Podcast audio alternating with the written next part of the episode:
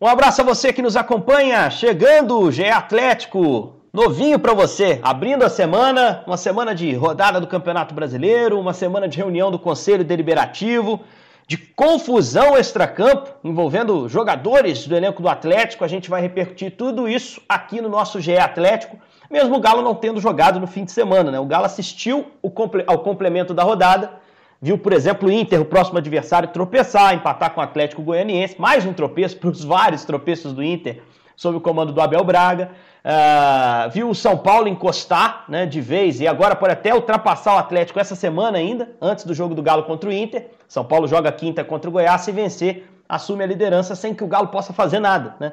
Mas o fato é que o São Paulo tem jogos a menos, vai pagando esses jogos e aí a gente vai saber exatamente como é que tá essa briga. Para falar sobre o Atlético comigo, Jaime Júnior. Um grande abraço, Jaime. Um abraço, amigos. E também Frederico Fred Ribeiro, nosso setorista do Galo, que trouxe materiais importantíssimos sobre o ponto de vista econômico, político do Atlético.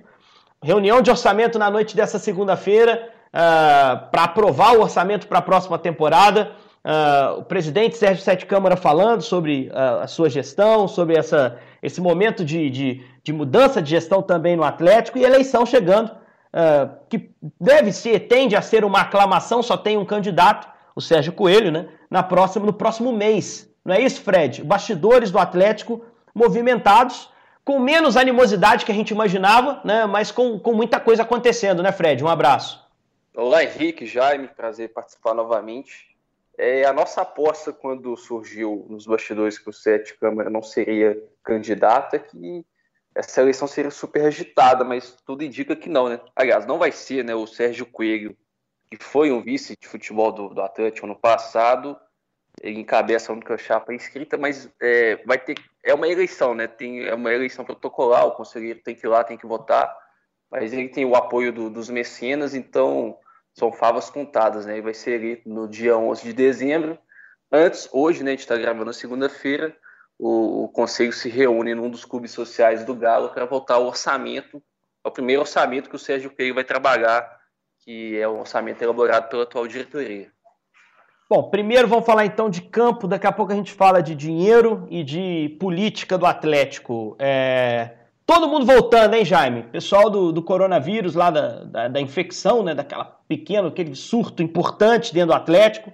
Pessoal voltando a treinar já desde o fim da última semana. São Paulo voltando a dar treino. Uma semaninha para trabalhar. Para pegar esse Inter que já não mete tanto medo quanto metia, por exemplo, antes daquele jogo no Beira Rio que o Atlético perdeu por 1 a 0 né, Jaime?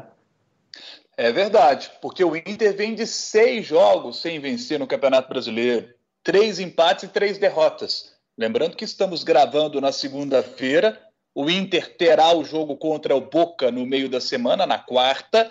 Aliás, o jogo contra o Atlético está no meio de dois jogos do Inter contra o Boca. O primeiro no Beira Rio e o segundo lá na Argentina.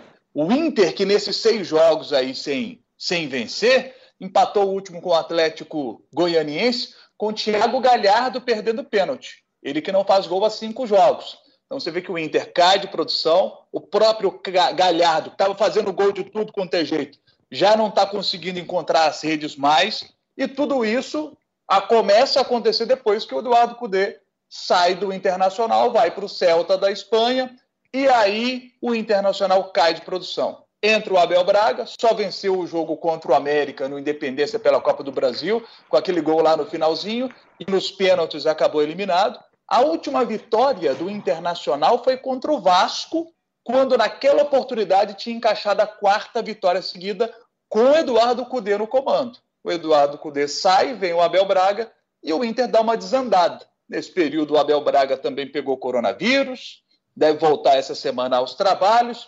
Então, o Inter deu uma desarrumada, está vivendo um momento ruim.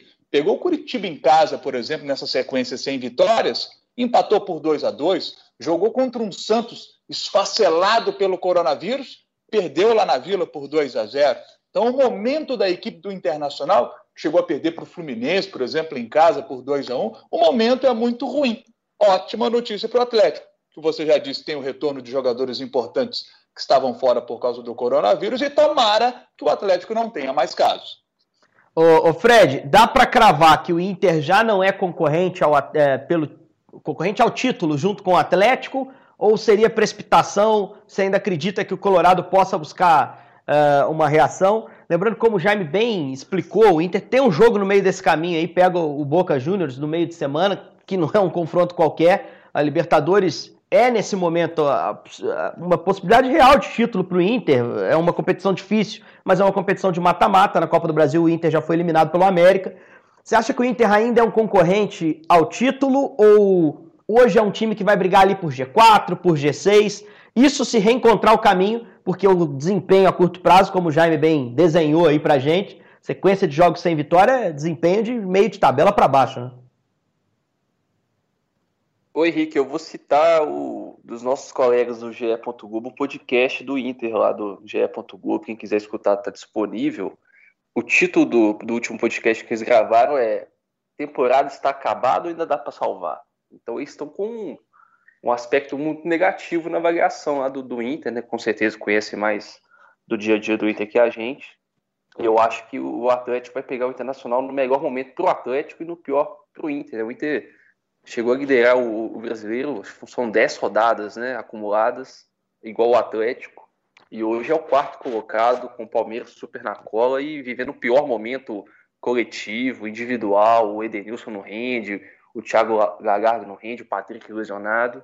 Então eu acho que o Inter está no pior momento, está naquele momento de se ele acumular mais dois resultados negativos, acho que ele sai definitivamente da briga, fica entre Atlético, São Paulo Flamengo e o Palmeiras chegando, né? O Palmeiras crescendo com, com o Abel. Eu acho que é o melhor momento para o Atlético enfrentar o Inter. O já lembrou bem, são dois jogos super difíceis contra o Boca, né?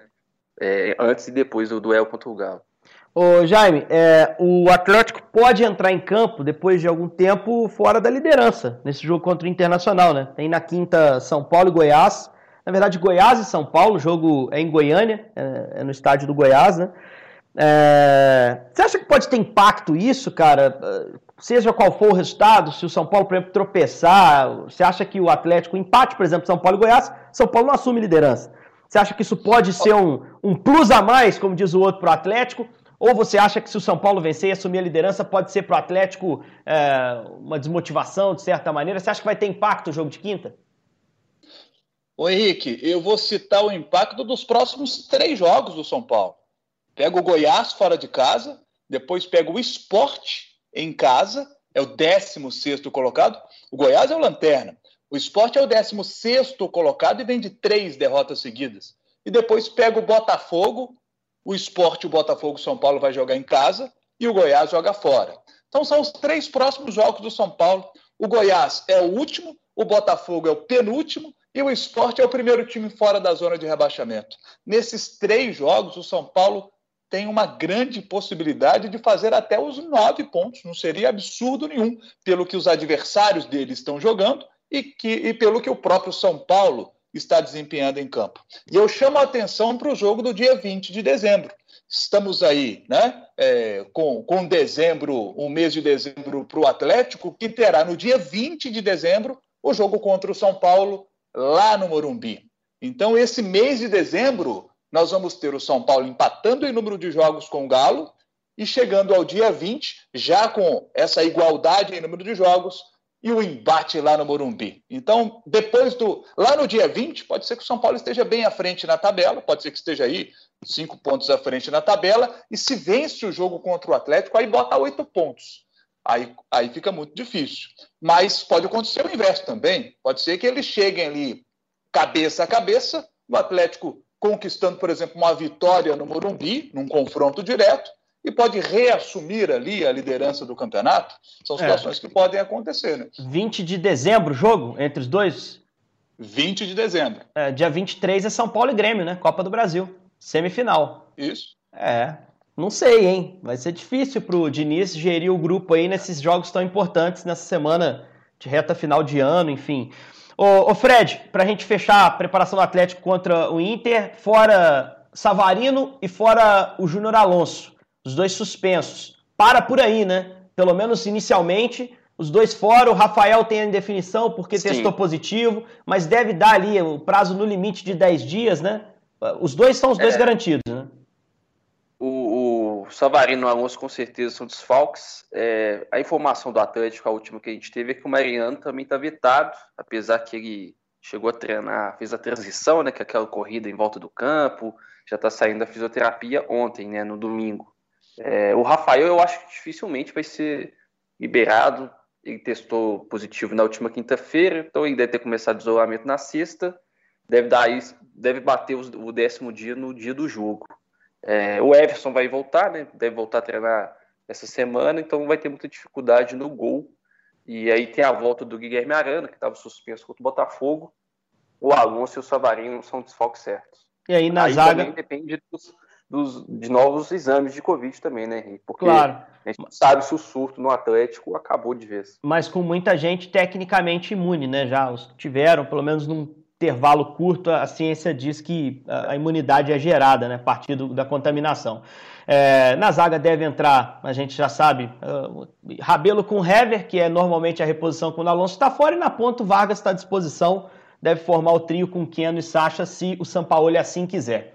Falar de extracampo, um assunto chato aí que pintou no fim de semana, envolvendo o Marrone e Borreiro, envolvendo membros de torcida organizada do Atlético. O, o Fred está nessa bola ou, ou, ah, você já está ciente mais ou menos do que aconteceu, Fred, para você explicar para a gente, Sim. sob o ponto de vista do tá repórter?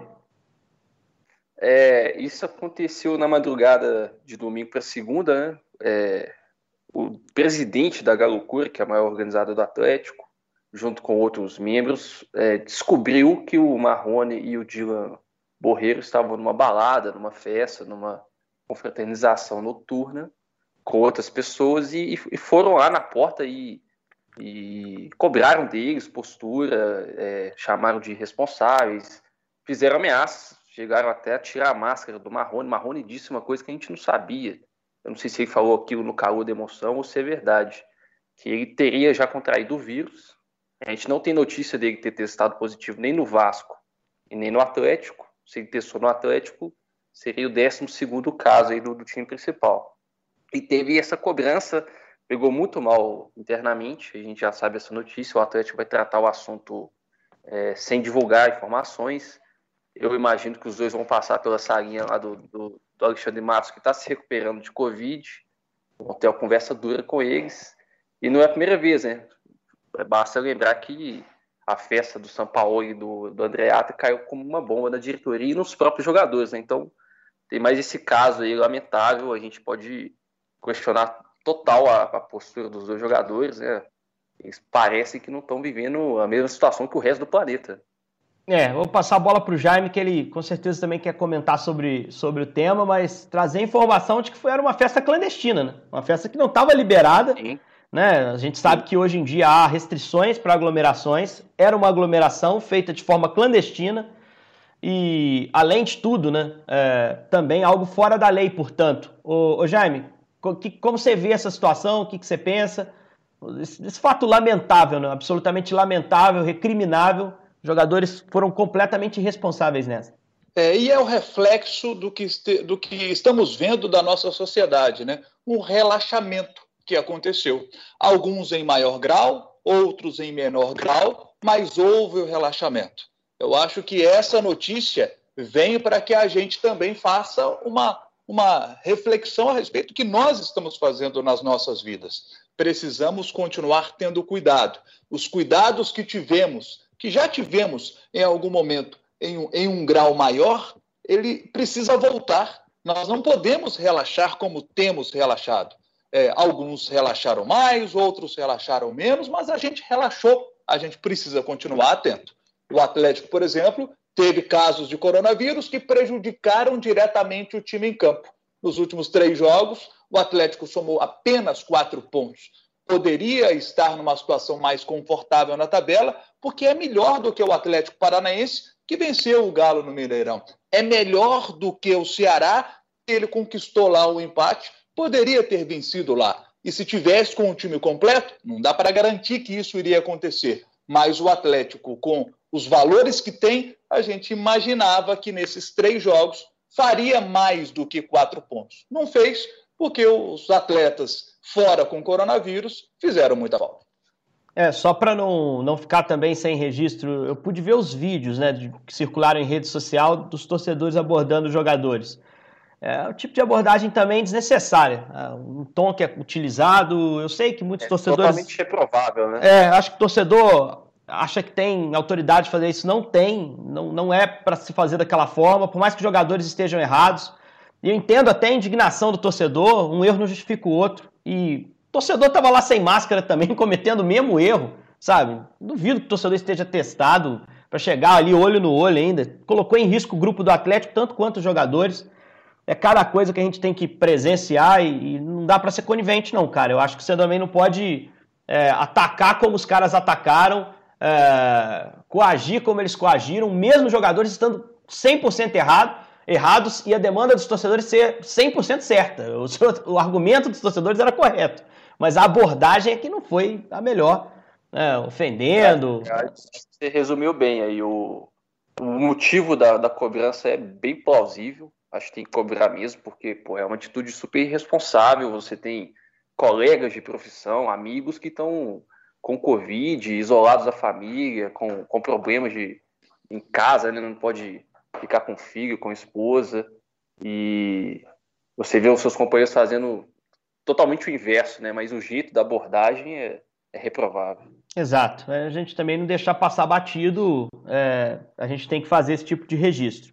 Vamos falar de dinheiro, ô, ô Fred, porque a reunião dessa segunda é uma reunião importante. É, muitas vezes é protocolar, né? dificilmente um orçamento é, é reprovado né, pelo, pelo Conselho, mas é, o orçamento ele diz muito sobre os planos para a temporada seguinte. Eu acompanhei tua matéria, aliás, muito completa, muito bem explicada, como sempre. Você que está nos ouvindo, se quiser acompanhar, está lá no ge.globo barra Atlético MG, onde tem todas as notícias do Atlético, entre elas esse material que o Fred trouxe no fim de semana. Ele teve acesso ao orçamento, que os conselheiros também tiveram e que eles vão votar e aprovar ou reprovar na noite dessa segunda-feira.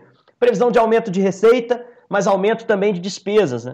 Uh, alguns pontos importantes em relação, por exemplo, a direito de TV, que tem ali um incremento de 65 milhões, pensando na próxima temporada, claramente imaginando uma Libertadores, né? Receita do futebol também, imaginando ir mais longe dentro da Copa do Brasil, que tem boas premiações. Venda de jogadores, o Atlético espera lucrar um pouco mais, 20 milhões de reais. Uh, há uma previsão de perda de patrocínio, porque deve ser um ano mais difícil, de retração da economia. Em relação a despesas, um aumento substancial, importante, envolvendo o custo do futebol. Né? Uh, de 2020, a previsão era 209 mil, é, milhões e 500 mil reais, né? 209 milhões, quase 210 milhões de reais. Uh, para esse ano de 2021, 320 milhões de reais. O futebol do Atlético mais caro, fruto do investimento também feito nessa temporada. O que, que você gostaria de destacar, o, o Fred, em relação a esse material que você trouxe? Mais uma vez, parabéns pelo bom material que você trouxe para a gente.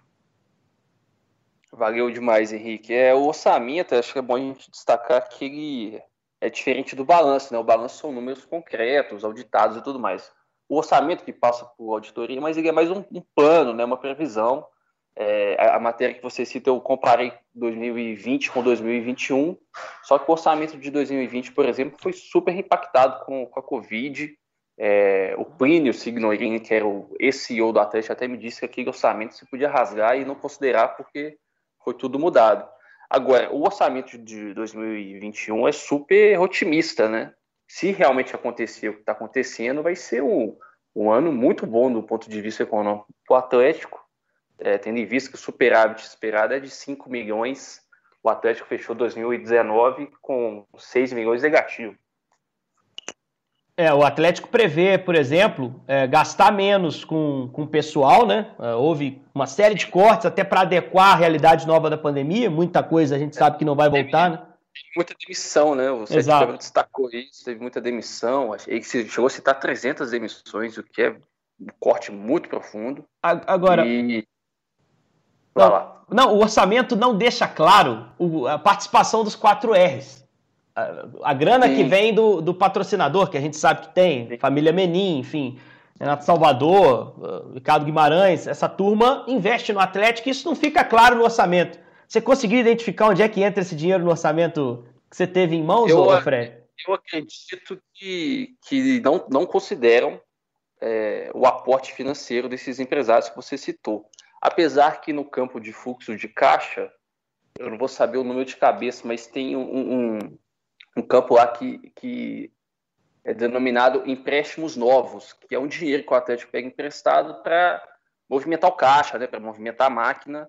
É, você adianta, é como se você estivesse antecipando uma receita, né, uma cota, e depois paga lá na frente. Pode ser que o dinheiro que vem desses empresários entre nesse campo de empréstimos é, novos. É, eu, tenho, engano, eu, eu, tenho, eu tenho o número aqui, você passou perto. É, de 80 milhões em 2020, é, vai cair para 57 milhões e 500 mil reais no ano que vem.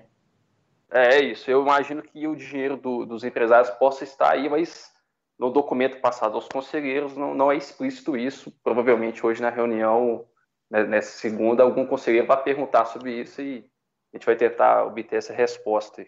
Ô Jaime, essa eu deixei para você, ó. Compra de jogadores, orçamento 2020, 20 milhões. Orçamento 2021, 60 milhões, Jaime Júnior. Dá para comprar um monte de reforço bom aí para ganhar o título brasileiro. Pode ser até o bicampeonato brasileiro em 2021, hein, Jaime?